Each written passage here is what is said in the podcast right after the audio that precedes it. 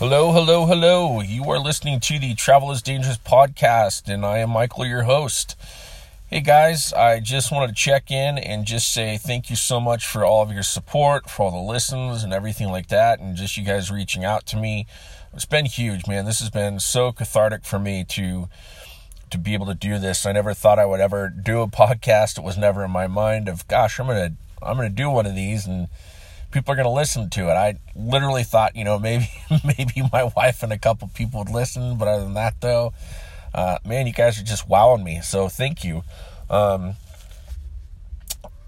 last week I was going to uh, record with uh, Mr. Steve Hindalong from the choir, Lost Dogs singer songwriter and producer.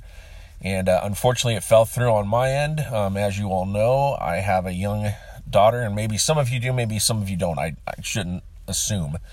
Um, but we have a, a an 11 year old who has autism, and so sometimes life can be uh, tricky uh, to navigate through, and so things don't go as planned, and and um, yeah, you know, just life in general. I'm I'm sure everyone else deals with something that sometimes it comes up, and you're like, oh, I didn't plan for that, and uh, I guess we'll ride this one out. So yeah, um, I did want to make mention of something though. Um, you know, just to kind of keep up with this. And and again I just had a couple of minutes free so I just wanted to uh, to jump on here. But there is a birthday that happened yesterday and again today and that is in the Rush world. Um, Hold Your Fire was released yesterday I think 28 years ago. And then today um, Signals was released and I believe that was released in 1982, so that would be 38 years ago, something like that. No, that wouldn't be right. Anyways, doesn't matter. My math skills are horrible, which is why I'm in 090 in college. So uh, we'll just lay that one to rest. Um, but anyways, uh, it's been really cool to to see these albums pop up again on my feed. Um, I am a huge Rush fan. I think I've discussed this before to where I've talked about hemispheres in fourth grade. My brother had it. The cover was goofy looking. I didn't understand it, but I heard the trees and it sucked me in with the drumming, the bass, the keyboards, the guitar, all of it.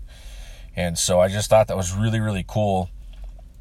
But I never really discovered them again until uh, late seventh grade when my cousin had moving pictures and we went up to Oregon for a wedding. And so I listened to that thing just constantly and uh, just a huge, huge, huge album um, as far as just shaping my my view of what rock could be and what rock could do, and um, yeah, it just really set me on a on a even a deeper path of just my love of Rush. So I think I mentioned, well, I did mention this on my little Facebook page. Uh, I remember my friend Ken Hubble, who uh, who owned signals, and um, I don't think he really liked it that much, so he ended up selling it to me for seven bucks. And I will have to say this was it was only the second cassette that I've ever purchased. Um, that I had purchased up until that point. My first one was the Police and Zenyatta Mondatta. Um, I can't remember my kids' appointments, but I can remember the first cassette and second cassette I've ever purchased. So you know there is that. Um, so the second cassette I ever purchased was Rush Signals. And man, that album, I I can't get enough of it. Still to this day. I mean, I have a new to us vehicle that has a really killer system in it, and um, so a buddy of mine hooked me up with a bunch of Rush CDs. So I've had signals just blasting in this thing, and I, I just there are times to where you know I know the songs, I can listen to them, but still something else pops out. You know, maybe it's maybe it's a fill by Neil, maybe it's just a little tasty treat from uh, from Alex, and, and then of course Geddy and the keys and the bass, um, his vocals, different things like that. So it just really, really, um, I don't know, man. It still gives me goosebumps. It's still one of those bands that I don't take a lot of bands with me from my childhood um, into my latter years, and Rush happens to be one of those bands that I have always, always loved. Um, I've made some really deep friendships because of them as goofy as that sounds, I found like-minded people that are like, "Man, I totally dig Rush too." It's like, "What? You kidding me? That's that's my favorite band. They're one of my favorite bands." and uh, you just you just go down the rabbit trail of uh, of so many great Rush albums, and then the live stuff, and then just to be able to to talk about the lyrics and you know different things like that, and they just hit you differently. Um, and Neil Peart, as far as I'm concerned, is probably one of the greatest lyricists of all times. You know, and I, I know the jokes. I mean, the drummers show up with a song and everyone goes, oh, that's adorable. And then they all toss it out and they play whatever the guitarist or the singer wrote or whatever the case may be. And so the fact that, you know, first you had John Rutsey, who was on the first album, and then unfortunately health and different issues like that. They said, hey man, we're, we're just going to have to let you go. Hard move for those guys and see we're all friends. And then you bring in Neil, and holy cow, man, that just really solidified um, what that band would do and uh, would go on to become. So for me, I'd just say happy birthday, Rush, um, on those both albums, and um, thank you for the music. And um, if anyone knows them, you can pass this along to them.